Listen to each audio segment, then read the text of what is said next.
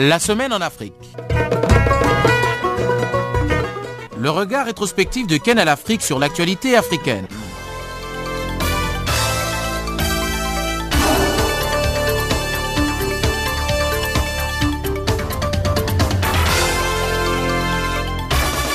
Bonjour, euh, chers fidèles auditeurs de Channel Africa, et merci de nous rejoindre encore une fois sur La Semaine en Afrique. La Semaine en Afrique, qui est votre programme d'information rétrospective qui fait le point sur les temps forts qui ont marqué l'actualité au cours de la semaine écoulée. Eh bien, si vous avez raté un élément important au cours de cette semaine, votre rendez-vous, c'est bien la semaine en Afrique. Nous parlerons entre autres choses de la mort de Kofi Annan qui a surpris plus d'un, encore une fois, et puis il sera question du Tchad et entre autres choses l'élection présidentielle qui se prépare à Madagascar. Voici donc quelques titres qui marqueront donc notre émission rétrospective de ce jour.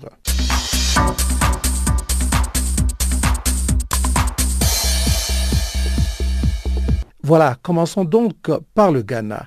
Le président ghanéen avait décrété ce lundi une semaine de deuil en hommage à Kofi Annan.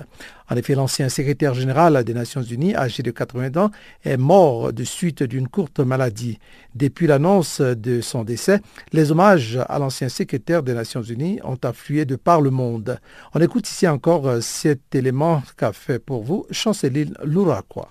La mort samedi 18 août dernier de l'ancien secrétaire général de l'Organisation des Nations Unies, Kofi Annan, suscite beaucoup de peine et de réactions en commençant par celle de l'actuel secrétaire général des Nations Unies, Antonio Guterres, qui salue son prédécesseur comme une force qui guidait vers le bien. Quant à lui, Kofi Annan est sorti de rond pour diriger l'organisation vers les nouveaux millénaires avec dignité et une détermination sans égale. Kofi Annan est le premier africain subsahariens à avoir dirigé le temple mondial du multilatéralisme. Il a passé l'essentiel de sa carrière au sein de l'ONU, 40 années au total. Suivant Michael Moller, le haut responsable de l'ONU, à Genève qui affirme que Kofi Annan a refaçonné l'ONU et a changé les opinions de nombreuses personnes sur l'organisation. Kofi Annan va rentrer dans l'histoire un grand humaniste. C'était en premier lieu une personne humaine d'une qualité absolument exceptionnelle, avec un calme et une vue d'ensemble sur le monde et sur les besoins du monde qui était presque, bon, jamais sans faille, mais qui était vraiment très aigu. Il a changé l'ONU, il était l'ONU. Avant son arrivée, euh, les droits de l'homme euh, étaient presque pas présents, si vous voulez. On pouvait par exemple pas dire ces deux mots dans le Conseil de sécurité. Aujourd'hui, il n'y a rien dans notre organisation, aucun projet, aucune activité qui n'est pas guidée par les principes de droits de l'homme. Ça, c'est très certainement à cause de lui, à cause de son efficacité à faire campagne pour ça. La responsabilité de protéger, un principe que l'Assemblée générale a, a accepté et a décidé, qui protège des populations dont les gouvernements ne peuvent pas ou ne veulent pas les protéger, et que là, le reste du monde a une responsabilité de le faire. Les objectifs du développement du millénaire, qui euh, sont à la racine des objectifs du développement durable qu'on a aujourd'hui, un énorme succès, qui était une de ses inventions, si vous voulez, et qui l'a guidé à travers euh, aussi le travail de l'Assemblée générale, et avec des résultats absolument spectaculaires sur le terrain. J'en passe. Euh, la, liste est longue, et, dans les jours qui vont venir, on va voir dans ces obituaires euh, le travail absolument extraordinaire et la marque phénoménale qu'il a laissée sur le monde. Pour Frédéric Eckhart, ancien porte-parole des Kofi Annan, les diplomates ghanéens étaient le seul leader au monde qui pouvait mobiliser le chef d'État africain à lutter contre le VIH-Sida. Écoutons. Les chefs d'État africains n'aimaient pas parler de Sida et beaucoup d'entre eux niaient l'existence de cette maladie. Et Kofi a dit, le silence sur le sida, c'est la mort. Puis, il y avait des chefs d'État qui commençaient donc de traiter sérieusement de ce problème-là. Euh, de côté grande société pharmaceutique, il les invitait en réunion. Il a dit, les gens de l'Afrique et d'autres pays pauvres ne peuvent pas acheter les médicaments que vous produisez, ils sont trop chers. Et au bout d'un certain temps, ces sociétés-là, ces compagnies, on réduit le médicament pour le sida euh, dramatiquement pour des pays moins riches.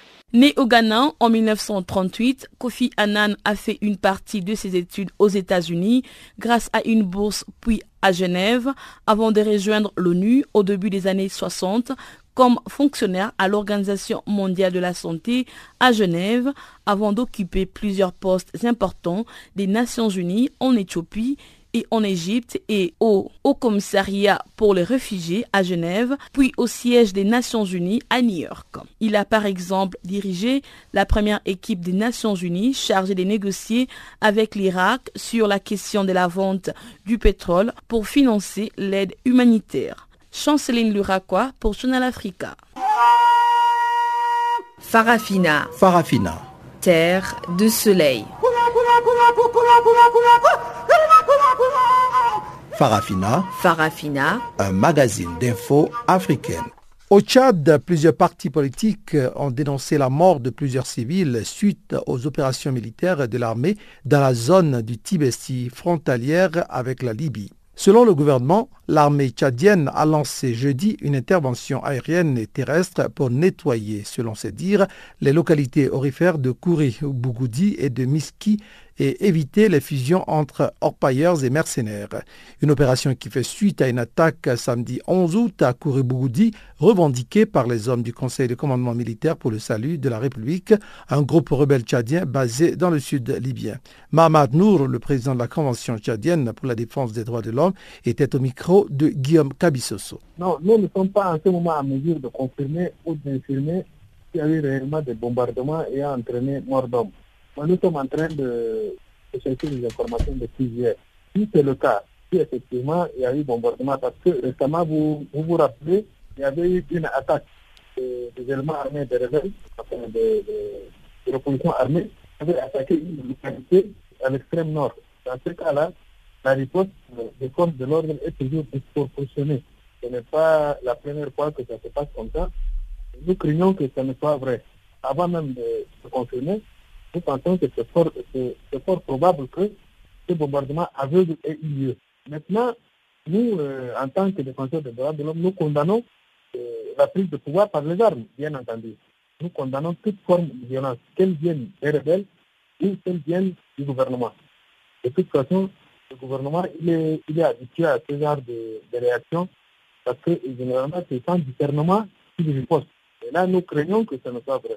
Vous êtes quand même à la tête euh, d'une organisation non gouvernementale appelée Convention tchadienne pour la défense des droits de l'homme. Vous devriez avoir euh, ces nouvelles s'il faut se référer à d'autres partis politiques qui ont déjà publié des communiqués qui condamnent justement ces frappes qui ont fait des morts euh, parmi les, les civils.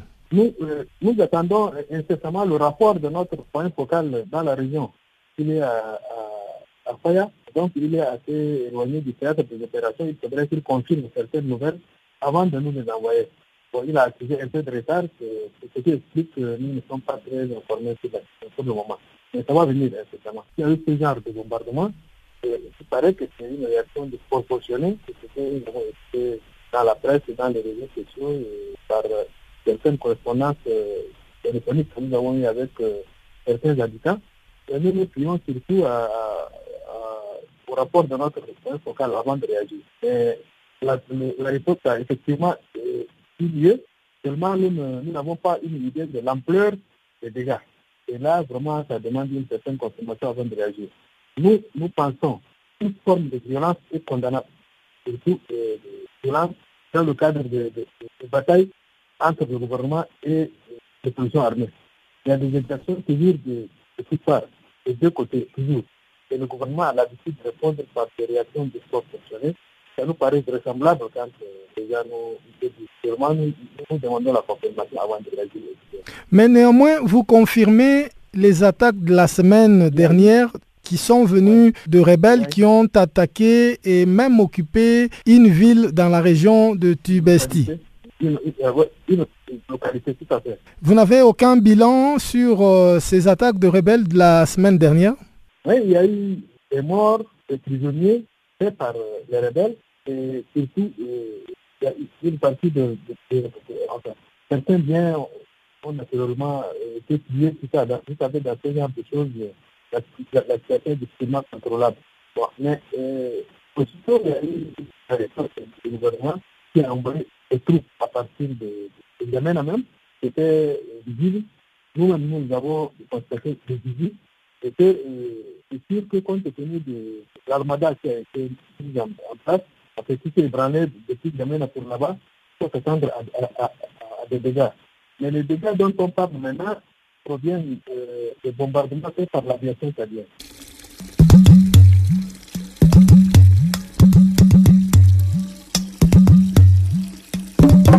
Vous écoutez Channel Africa à la radio et sur internet www.channelafrica.org.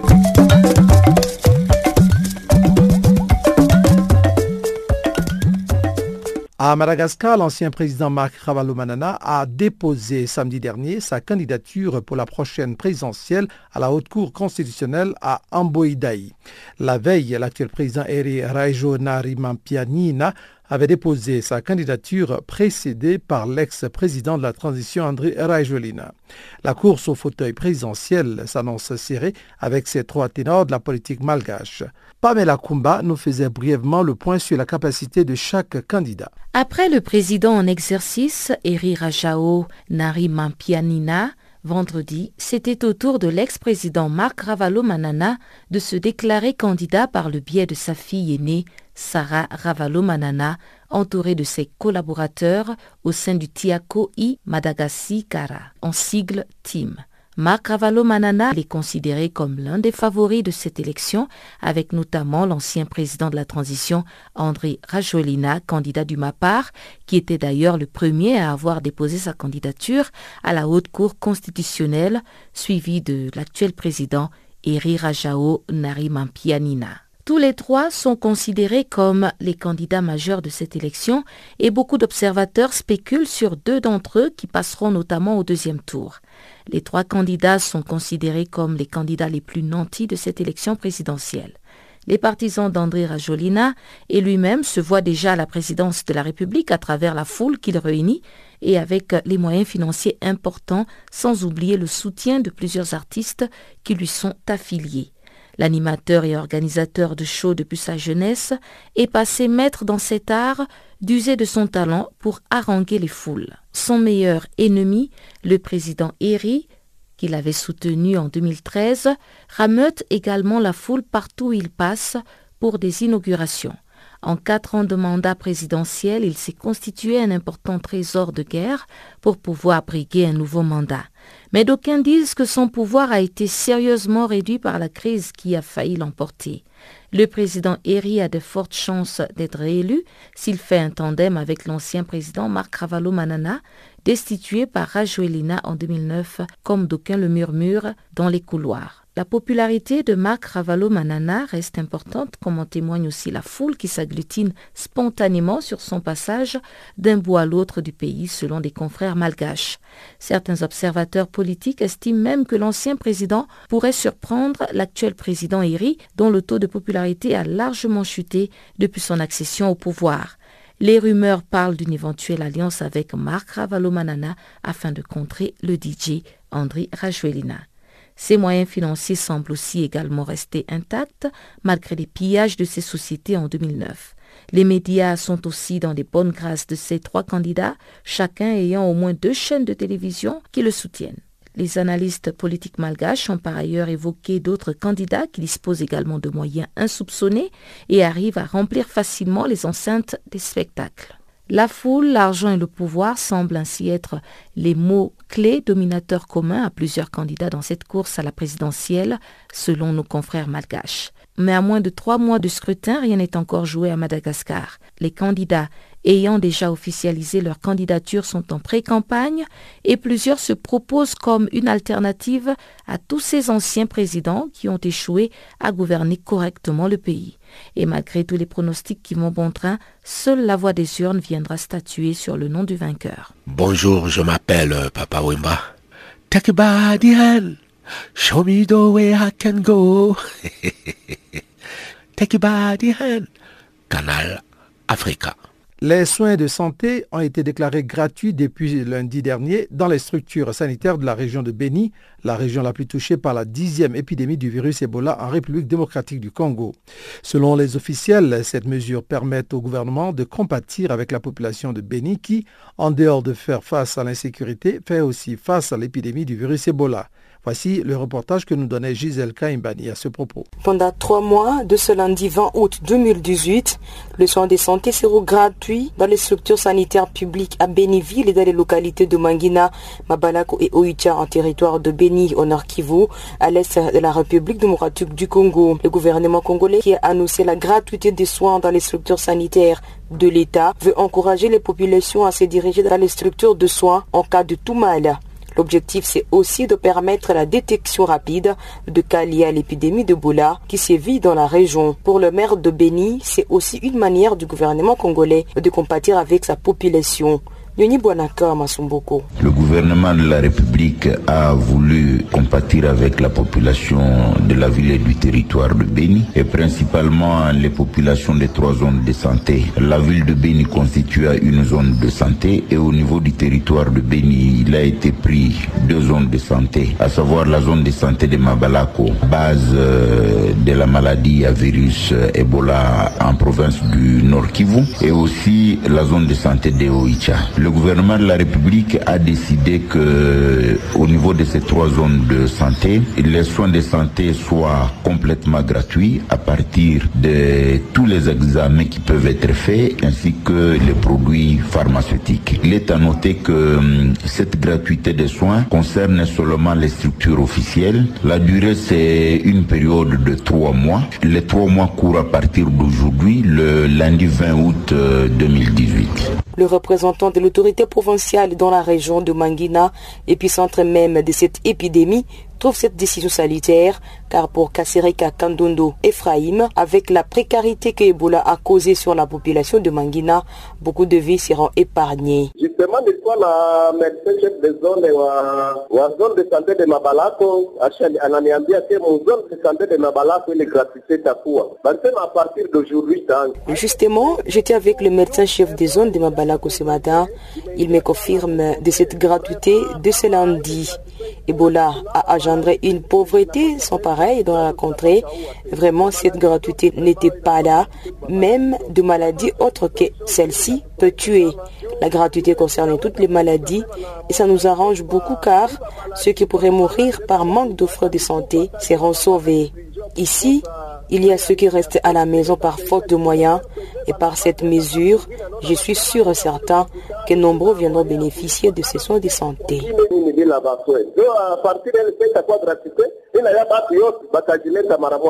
Les personnels de santé qui ont été en contact avec le cas détecté de Boula sont en isolement. Le docteur est malade. Il est malade aussi. Lui aussi, il est isolé. Et jusqu'à hier dimanche, la situation épidémiologique dans la province du Nord Kivu faisait état de 91 cas de fièvre hémorragique signalés, dont 64 confirmés et 27 probables, 12 cas suspects en cours d'investigation, un nouveau cas confirmé à Mabalako et un décès confirmé à Mabalako, ce qui amène à 50 le nombre de morts confirmés depuis le début de cette épidémie d'Ebola au Nord Kivu. Depuis Goma, Gisèle Kaimbani pour Canal Afrique. Oh, yeah. Africa, oh, Africa, Africa, Africa, Africa. Je m'appelle Salif Keita. Vous écoutez Channel Africa. Au Mali, la journée mondiale de l'aide humanitaire célébrée dimanche dernier sous le thème Les civils ne sont pas des cibles a été l'occasion pour les Nations Unies de rendre hommage à celles et ceux qui risquent leur vie pour aider des personnes dans le besoin. Dans ce pays, les travailleurs humanitaires sont souvent visés par des attaques et opèrent dans un contexte sécuritaire complexe qui rend l'accès aux populations vulnérables difficile. Suivons ici encore une fois ce reportage de Famoussa Sidibé de Mikado FM. Ils auront bravé monts et rivières pour soulager les populations maliennes. Malgré tout, ils sont victimes d'incidents au quotidien et parfois au péril de leur vie. Pendant que cette journée se célèbre, des milliers de personnes attendent encore d'être prises en charge. Faute d'accès à ces personnes à cause de la situation sécuritaire, il faut encore attendre et patienter pour leur venir en aide selon les agents humanitaires. Du constat de ces agents de terrain, ils urgent d'agir. Pour eux, les violences liées au conflit au Mali mettent en danger le droit à la vie et à la protection. Ils plaident donc pour le respect et la dignité des civils. Matonia Gadouré est à l'UNHCR, il est le coordinateur du cluster protection. L'accès des populations aux services vulnérables et donc ce contexte complexe constitue une menace potentielle pour la sécurité des personnes et affecte considérablement l'environnement de protection de la population civile. Les conflits communautaires, la présence des groupes armés et d'extrémistes sont toujours signalés et sont actifs dans les zones rurales, dans les zones urbaines et sur les axes principaux routiers qui, et ceci entrave ainsi la circulation des personnes et des biens. Les acteurs humanitaires s'indignent aussi du traitement réservé par certains groupes d'individus armés au personnel de santé et des ambulances, à savoir docteurs, infirmiers et ambulanciers. Ces cas d'attaques terroristes limitent les sorties des cliniques mobiles. Mamadou Kanté est le directeur national adjoint de l'enseignement supérieur. Il se prononce sur la question. Aucun État n'est prêt à cette situation. C'est pourquoi, que ce soit le Mali ou ailleurs, on est en train de faire face à un conflit asymétrique et c'est pourquoi la gestion est très difficile parce qu'il n'y a pas de règles en fait à respecter. C'est pourquoi, on le dit encore une fois, les populations civiles doivent être épargnées. Car quand ça arrive, elles sont soumises à toutes sortes de violences. Dans cette violence sans nom, les enfants ne sont pas en reste. À cause de l'insécurité, des centaines d'écoles ont été fermées cette année. Des centaines de milliers d'enfants ont été privés d'éducation. Ces tensions ont contraint les élèves et les enseignants à une oisivité obligée. Je vous propose les explications de Claude Chikangou, qui est le coordinateur du cluster nutrition basé à l'UNICEF. Un enfant dont sa mère est menacée et qui n'a pas eu la chance d'aller euh, d'aller chercher la nourriture pour son enfant, cet enfant va avoir la malnutrition plus tard. Mm. Et c'est pareil, euh, un enfant qui est allaité et que sa mère est, menacée, et ça va avoir des, ça va affecter la mère psychologiquement. Mm. Et là, ça va avoir une conséquence sur la montée laiteuse hmm. pour qu'elle soit capable d'allaiter convenablement son bébé. Le combat des Nations Unies est aussi la protection et la garantie du respect des enfants et des femmes du fait de leur extrême vulnérabilité dans les situations de conflit. Ils sont souvent exposés aux violences sexuelles. Les explications de Fabiola Ngueruka, coordinatrice du sous-cluster violence basée sur le genre, basée à l'UNFPA des prises en charge psychologiques, parce que même s'ils ne sont pas affectés par des violences euh, basées sur le genre, mais ils sont affectés et psychologiquement, ils ont besoin d'assistance. Pour nous, c'est vraiment la première des choses que nous essayons de faire, être sûr qu'il y a des services de prise en charge psychologique pour ces femmes, pour ces enfants qui sont affectés, mais aussi s'il y a des hommes qui sont affectés, euh, qui doivent aussi euh, recevoir ces services. Nous travaillons aussi avec tous les autres clusters qui sont ici, hein, euh, l'éducation, la nutrition. Nous essayons de travailler avec eux pour mitiger les risques. C'est en somme la part de responsabilité ainsi affichée de toute personne qui aspire à un environnement décent et protecteur qui est ainsi résumée par les agences des Nations Unies qui se tiennent aux côtés des populations maliennes des villes et campagnes.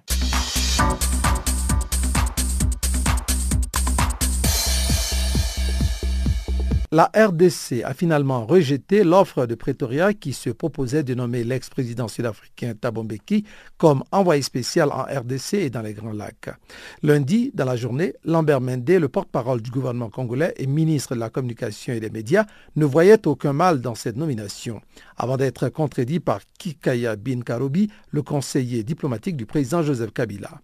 Une volte-face qu'André Mbata Vangou, professeur des recherches à l'Université d'Afrique du Sud, interprète comme une preuve que le régime de Kinshasa ne tient pas à la tenue d'une élection transparente et crédible en RDC. Bon, une bonne chose quand on passe euh, une interview à Canal Afrique, c'est de mentionner que Kikaya Ben Karoubi, c'est l'un de vos, de, vos, anciens confrères. Kikaya Ben Karoubi a travaillé en Afrique du Sud comme journaliste à Canal Afrique, même s'il est aujourd'hui le, le coordinateur du collège des conseils diplomatiques des chefs de l'État, c'est un ancien conseiller, c'est un ancien journaliste et, à Canal Afrique. Donc c'est lui qui a levé le ton en disant que la RDC n'allait pas accepter, n'accepter plus des envoyés spéciaux. Et puis après, dans la journée, on a suivi le, ministre Mende, qui est le porte-parole du gouvernement, qui disait le contraire. Et dans l'après-midi, je crois que le ministre Mende, eh, il a été il contraint de revoir ce qu'il disait le matin parce que Mende a finalement est allé finalement dans le même sens que Kikaya pour dire que le Congo n'acceptait plus d'envoyer spéciaux. Exact. Comment est-ce que je vois le problème, la situation? Mais c'est simple à comprendre. Il faut comprendre que sous le régime actuel, M. Kabila n'a pas l'intention ou il a il n'avait pas l'intention de quitter le pouvoir. C'est simple. Ce qu'on est en train de faire au Congo, il y a eu d'abord, un, il y a eu le refus du financement extérieur du cycle électoral. Maintenant, on refuse les envoyés spéciaux parce que le régime de Kinshasa veut être en mesure de tout faire et de ne pas recevoir les instructions de personne. Le régime de Kinshasa veut en réalité transformer le Congo en une sorte d'archipel de goulag où on peut tout faire. On peut tuer, on peut voler, on peut violer, on peut tricher les élections et croire qu'au nom d'une certaine souveraineté mal comprise, on ne peut pas rendre des comptes ni à l'humanité ni au reste du monde. Donc, pour moi, c'est dans ce sens qu'il faut interpréter ce qui se passe au Congo. Ils ne veulent pas de tiers. Le moment venu, ils n'aimeront même pas recevoir les observateurs internationaux parce qu'ils veulent tricher, parce qu'ils veulent, ils ne veulent pas des élections libres, transparentes et crédibles c'est en cela qu'il faut, euh, euh, il faut comprendre le refus de recevoir le président Tabombeki, ce qui est vraiment, ce, qui est malheureux, parce que ça aura des conséquences néfastes, mais ça donne au monde entier, et maintenant c'est clair, le monde entier doit comprendre que le régime de Kinshasa n'est pas prêt pour des élections libres et transparentes, et c'est de la poudre aux yeux qu'on parle des élections qui doivent avoir lieu le 23 décembre 2018, parce que tout simplement aussi dans l'esprit du gouvernement de Kinshasa, il ne peut y avoir que des élections où le même gouvernement est, en mesure de gagner sur l'opposition. Est-ce que ce refus pourrait avoir des incidences sur les relations entre la République démocratique du Congo et l'Afrique du Sud, ou plutôt avec le pays de la SADC finalement? Bon, absolument, ça aura des, conséquences. Mais je crois que la SADC en savait déjà pour quelque chose. Il y a des conséquences que voilà un gouvernement qui est membre de la SADC et qui se comporte comme s'il n'était pas membre de la SADC. Parce qu'avant, on nous disait non, on ne voulait pas accepter des forces extérieures, euh, c'est la non-ingérence, l'Union européenne, le, Congo n'est pas membre de cette organisation et d'autres organisations internationales, mais voilà la SADC, une organisation régionale dont la RDC est membre, et la RDC refuse un envoyé spécial de la SADC, et ce n'est pas la première fois. Mais du moins, l'avantage pour nous, c'est que ça permet maintenant au monde extérieur et à la SADC de comprendre la nature réelle du régime monsieur le régime, donc le monsieur Kabila n'est pas prêt à partir. C'est pourquoi même à Vindo qu'il a dit, il a refusé de parler d'adieu, il a plutôt parlé d'au revoir. Et le régime, malgré tout ce qui est en train d'être dit, le régime ne veut pas des élections libres et transparentes. Et on sait que ce qui va arriver avec la machine à voter, le régime a tout fait. Il y a, au sujet de la commission électorale indépendante, cette commission n'est indépendante que de nous, il y a près de 10 millions d'électeurs fictifs qu'on mettra le moment venu dans le compte du candidat du FCC ou du Fonds euh, commun pour le Congo. C'est le, le de M. Kabila. Il y a la machine à voter. Il y a cette machine, en réalité une machine à voler, parce que le moment venu, on va insuffler le puce ou le mécanisme pour tricher les élections en faveur du candidat du Front commun pour le Congo. Donc, la RDC n'est pas prête pour les élections libres et transparentes. Tout ce qui se passe pour le gouvernement de Kinshasa, c'est qu'il y ait des élections que euh, ce gouvernement ou le dauphin est, est à mesure de gagner et contre l'opposition. Donc, c'est jeter de la poudre aux yeux tout ce qu'on dit qu'il y aura des élections libres et transparentes. Tout est fait pour tricher, tout est fait euh, pour voler et on s'achemine justement vers une catastrophe dans ce pays si le régime en place n'arrive pas à comprendre les différents messages qui lui sont envoyés. Bonjour à tous, c'est Yvonne Chaka Chaka. Vous écoutez Channel Africa la voix de la renaissance africaine. Restons toujours en RDC. En séjour dans la partie est de la République démocratique du Congo, où il a lancé participer à certains travaux de développement, le Premier ministre congolais a appelé les jeunes à quitter les groupes armés. Pour Bruno Chibala, la RDC a déjà été victime de mouvements insurrectionnels qui n'ont fait que la détruire, ainsi que les jeunes, espoirs de demain, qui ne doivent plus pactiser avec l'ennemi de la paix. Les jeunes doivent quitter les groupes armés et intégrer les activités à caractère développemental pour booster et promouvoir les développements de la République démocratique du Congo, car les groupes armés, ça ne construit pas, au contraire. Ce message est du Premier ministre de la République démocratique du Congo en séjour dans la partie Est de la RDC depuis le week-end, dans un meeting populaire tenu samedi dernier à Ouvira, au sud Kivu.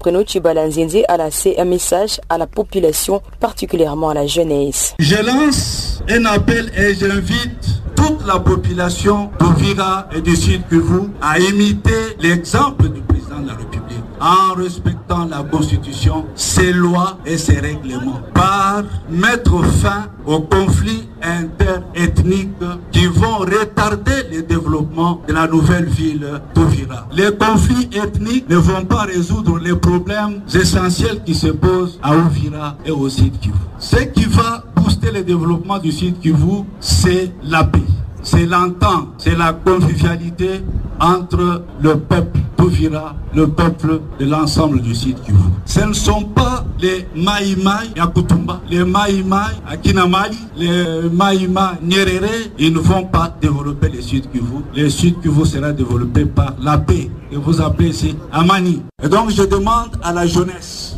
d'Ouvira, toute la jeunesse d'Ouvira du sud Kivu, de suivre l'exemple du chef de l'État, de quitter la brousse et de revenir à Ouvira pour apporter sa modeste contribution au développement et de la ville et du site. Nous avons aussi à ce sujet un programme de résoudre le chômage, de réintégrer ceux qui auront cessé de résoudre leurs rêves, leurs ambitions par la violence. La violence n'a jamais construit un pays. La violence n'a jamais avancé un pays. Mais au contraire, la violence fait reculer, la violence détruit. J'invite donc toute la jeunesse à quitter la brousse, à quitter Seigneur de guerre et à venir travailler. Travailler pour le progrès social du peuple, des différents peuples du sud Uvu. Dans son adresse à la population de Goma hier lundi 20 août, le Premier ministre a lancé le même appel tout en promettant la modernisation de certaines structures, dont les stades de l'unité de Goma, à cause de la qualification d'une équipe du Nord Kivu comme équipe championne de la République démocratique du Congo. La politique de notre gouvernement est de moderniser les infrastructures de notre pays dans le cadre de la politique de reconstruction nationale et en même temps accompagner la jeunesse et surtout celle qui réalise des prouesses comme l'équipe de Boutembo, le FC Nyuki. Je viens donc poser la première pierre des travaux de cette modernisation la jeunesse présente lors de cette adresse ici à Goma attend la concrétisation de ces promesses et surtout la modernisation des stades de la province pour permettre aux jeunes sportifs d'accéder aux structures sportives modernes et dignes. J'espère que la promesse sera tenue parce que souvent il y a pose des premières pierres mais on ne voit pas l'évolution du, chantier. Comme c'est sur la, sur la rue ici, chaque matin on passe ici, on va commencer à vérifier et voir l'effectivité des travaux. Ça sera une bonne fierté, une fierté également euh, pour notre monsieur Julien Paloukou, le gouverneur de la province de Nord Kivu. Je sais que c'est un sportif avéré et, j'espère que si tout va bien, ça sera concret. Le Premier ministre vient poser la première pierre, mais nous, comme Gomatracien, nous voyons notre gouverneur. Le Premier ministre il vient de Vira, là où il était. Nous, nous voyons notre gouverneur. C'est lui à qui nous allons demander des comptes. Depuis Goma, Gisèle Kaimbani pour Canal Afrique. Du nouveau sur Channel Africa. Parafina, votre programme en français, change d'horaire sur nos différentes plateformes. À partir du 1er novembre 2017, retrouvez-nous de 16h à 17h en temps universel sur DSTV, canal 802 et sur Internet live streaming à l'adresse channelafrica.co.za. En ondes courtes et sur satellite, retrouvez-nous tous les jours à la même heure de 16h à 17h en temps universel, mais aussi en rediffusion de 23h à minuit. Channel Africa, la perspective africaine.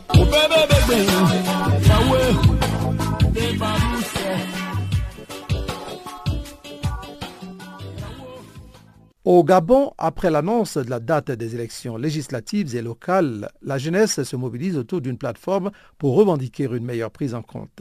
Alain Gauthier Ovono est le coordonnateur de cette plateforme des associations de jeunes. Joint au téléphone par Pamela Kumba depuis Libreville, la capitale gabonaise, il prône l'implication des jeunes dans la prise de décision politique. On a toujours tendance à croire que euh, la jeunesse gabonaise est une jeunesse euh, qu'on peut manipuler à n'importe quel moment, elle n'a pas de besoin, elle, ne réfléchit pas, elle est payable, etc. Ce qui est complètement faux. Nous avons aujourd'hui une jeunesse qui a les réseaux sociaux et tout le reste. Donc nous, nous, apprenons tous les jours en ce qui concerne la politique. Donc nous connaissons les, quelques petites euh, tactiques que tel ou tel peut prendre.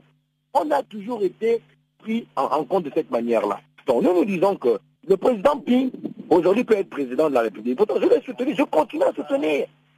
C'est le président pour lequel je me suis battu le 31, c'est le président pour lequel je continue à me battre. Je voudrais que Ping convoque un, dialogue dans lequel il laisse même, pourquoi pas même laisser la jeunesse elle-même organiser ce dialogue-là. Parce que c'est elle qui a été au centre de tout. Et tout le monde s'accorde à, dire que c'est pour vous qu'on le fait. Vous allez chez Ping, il vous dira que moi je n'ai plus rien à perdre, moi je fais ça, c'est pour la jeunesse, parce que c'est vous qui allez continuer à garder le pays. Nous, on est parti. Et tu vas chez Ali Bongo, on te dira, lui, nous, on fait ça, c'est pour vous, c'est les jeunes, un, métier, un jeune, un voisin. Beaucoup de conneries comme ça. Mais en, dessous, lorsque les gens se retrouvent, c'est des vieux potes, des, vieux enfants de, de Bongo qui se retrouvent, qui sont en opposition aujourd'hui, ceux qui sont à la majorité. Tenir ce discours-là, ça fait de nous des détraites parce qu'on veut revendiquer ce qui nous revient de droit. On continue même, au moment où je vous parle, à arrêter certains dans les quartiers. Vous venez dialoguer avec un bâton dans la main. Ça, c'est quel genre de dialogue? Ce n'est pas un dialogue. Donc, nous estimons que, tôt ou tard, dans nos jeunes africaines, il est quand même de notre culture que, euh, au village, quand il y a un palabre, on se retrouve pour discuter du palabre. Le palabre est déjà là, peu importe qui sera au pouvoir demain ou après-demain, il y aura quand même tout de même un dialogue, puisqu'on veut refonder le pays. On le refond, on va refonder le pays avec qui? Les savez, les autres en face. Si puis le président, il appellera le PDG. Si, c'est le PDG finalement, comme Ali est en train de s'imposer, c'est Ali qui est président. Mais il va appeler Jean Ping. Et Jean Ping, on va appeler qui? Ils vont mettre au milieu les jeunes. Parce que c'est nous qui subissons tous ces problèmes qui viennent toujours des postes électoraux. C'est nous. Voilà ce que nous disons. Quelles sont les stratégies que vous comptez mettre en place à travers cette euh, plateforme?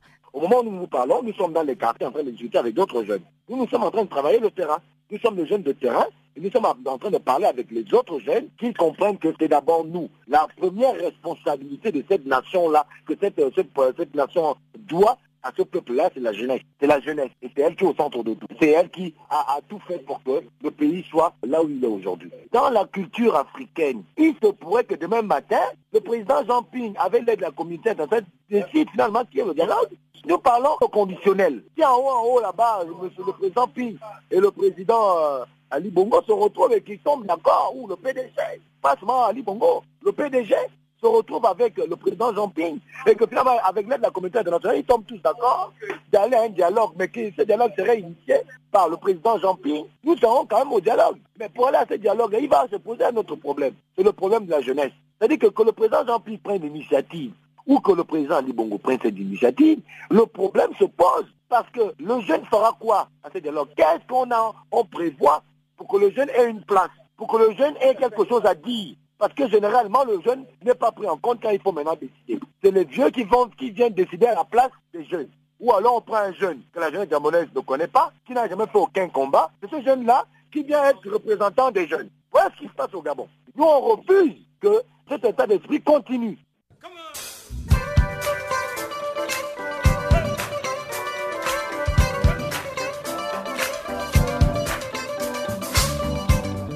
Vous écoutez Channel Africa, une station de radio internationale d'Afrique du Sud.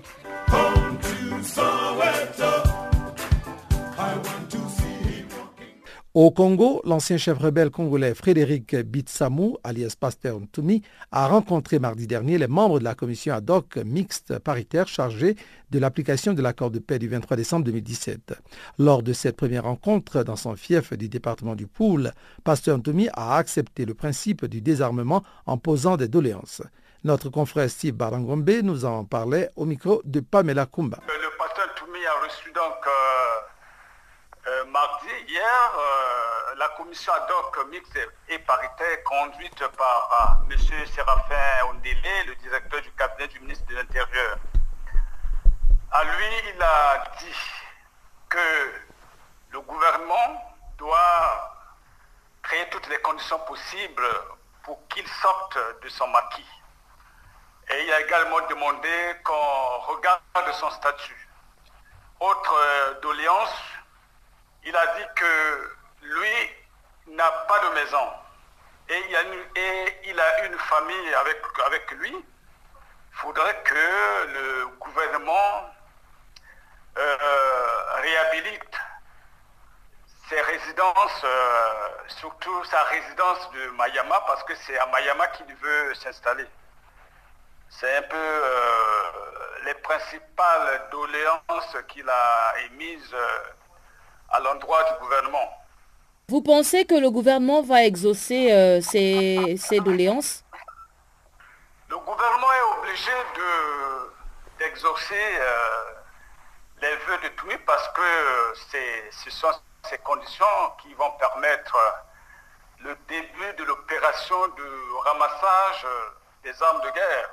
Parce que sans cette opération, la paix ne peut jamais revenir dans cette région du pôle.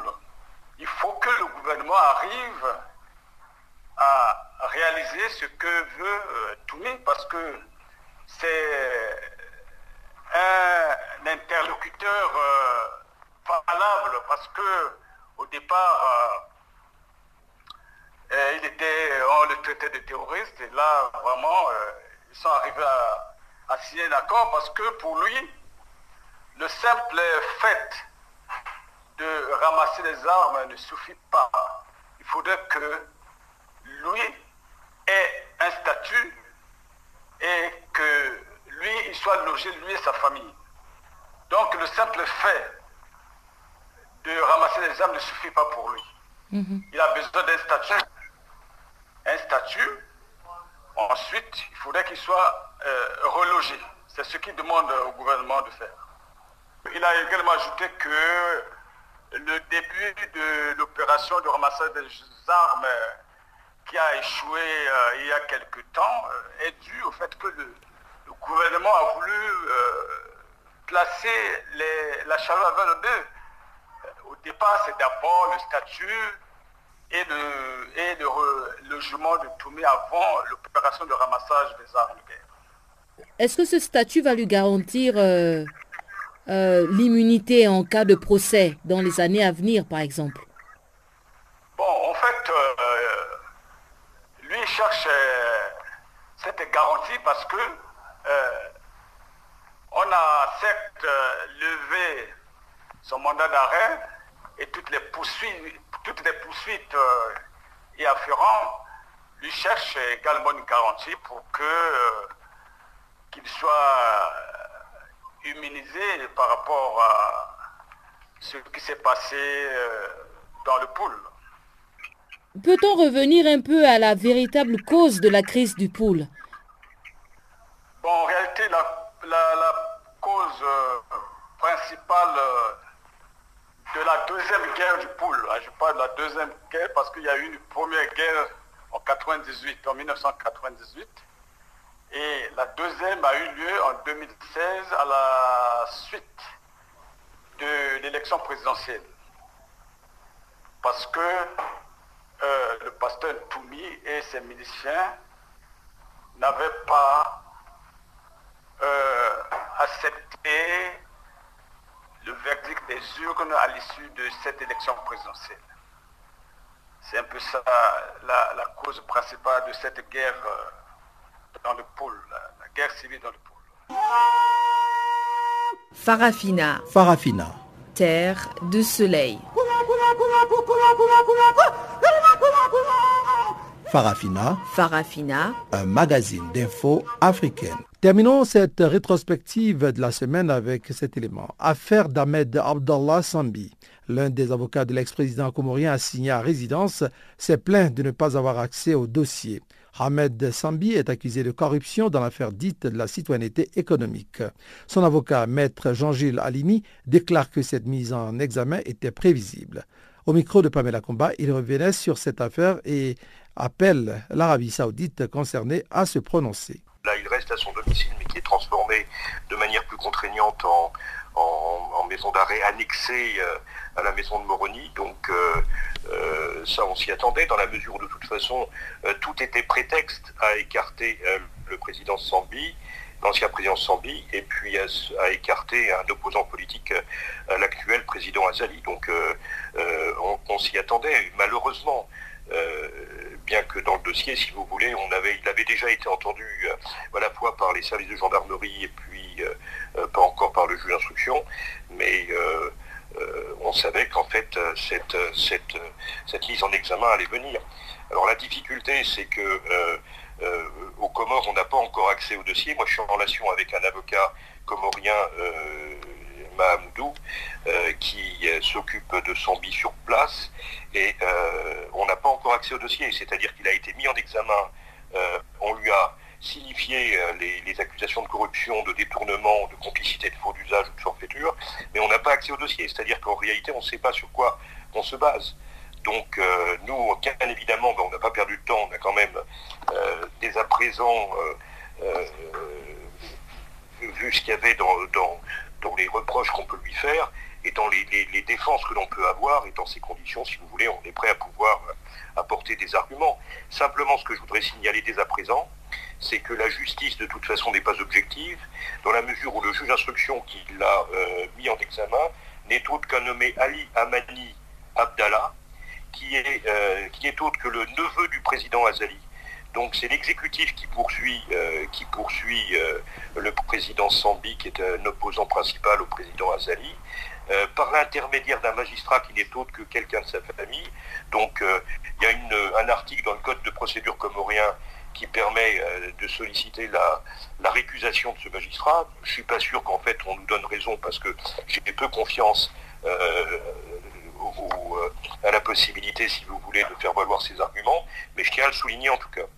Alors, l'ancien président euh, Sambi est accusé dans une affaire dite de la citoyenneté économique. De quoi s'agit-il exactement?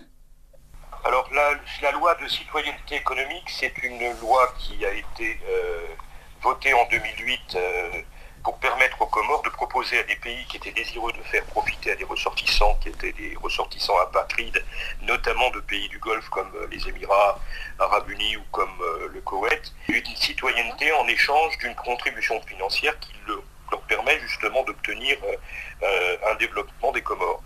Donc cette loi a été, comme, cette loi a été débattue à l'Assemblée nationale, à l'Assemblée euh, des Comores plutôt le 27 novembre 2008. Il y a eu un décret d'application en décembre 2008 et euh, elle avait fait l'objet même d'un recours devant, euh, auprès du Conseil de la Cour constitutionnelle au mois de décembre 2008. Deux recours, deux recours qui ont été rejetés. Et pourquoi je le précise, c'est la raison pour laquelle, effectivement, comme ça ne plaît pas au président Azali, eh bien la Cour constitutionnelle a été a perdu de ses capacités jusqu'à disparaître par le référendum qu'il a pu faire. C'est-à-dire qu'en fait, il a euh, organisé une procédure référendaire euh, sans arbitre constitutionnel, sans arbitre qui permet de garantir la réalité et, euh, la légitimité des opérations électorales, parce qu'il se dit aujourd'hui convaincu que 92% des personnes ont entériné effectivement son projet référendaire, mais c'était simplement sur même pas 25% des électeurs qui ont voté pour, en sa faveur. Donc euh, cette loi de citoyenneté économique, il euh, n'y euh, avait pas lieu de saisir justement une commission parlementaire pour venir la contester, puisque la Cour constitutionnelle l'avait entérinée. Voilà, donc si vous voulez, cette citoyenneté, c'est la possibilité justement de vendre des passeports comoriens à des ressortissants apatrides. Les personnes qui étaient désireuses d'obtenir ces citoyennetés n'étaient que des États c'est-à-dire s'il y a d'autres personnes ou des individus qui ont pu profiter effectivement de ces dispositions, eh bien ça ne concerne pas le président Sambi qui n'a traité qu'avec les États, notamment avec les Émirats. Et si euh, Moi, j'aimerais bien que les Émirats se prononcent justement, les Émirats arabes unis se prononcent également sur euh, ces accusations, parce que euh, ce serait dans ces conditions, comme ils l'ont acheté, ils ont acheté ces passeports, euh, des personnes qui pourraient être également inquiétées par ceci. Et donc, ils ont toutes les preuves pour déterminer justement que cette opération a été propre et n'a pas entraîné, si vous voulez, la moindre infraction.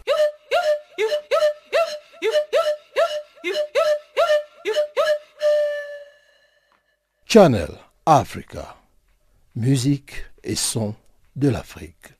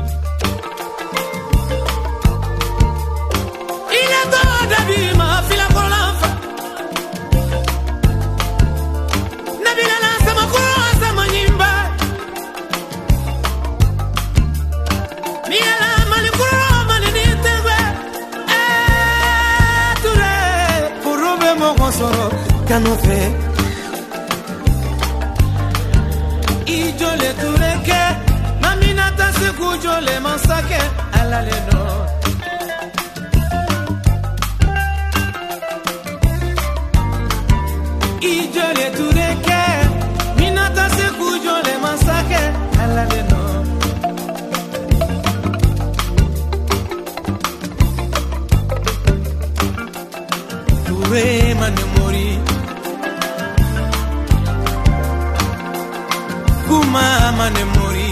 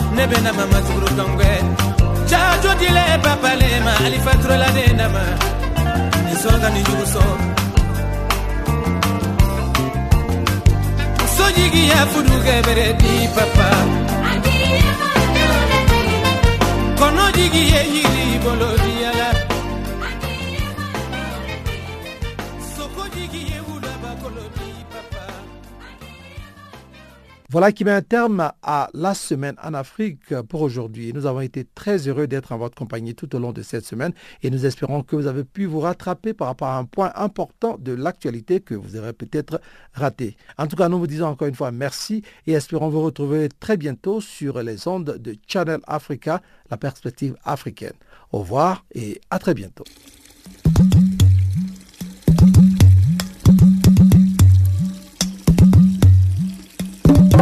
Vous écoutez Channel Africa à la radio et sur Internet www.channelafrica.org.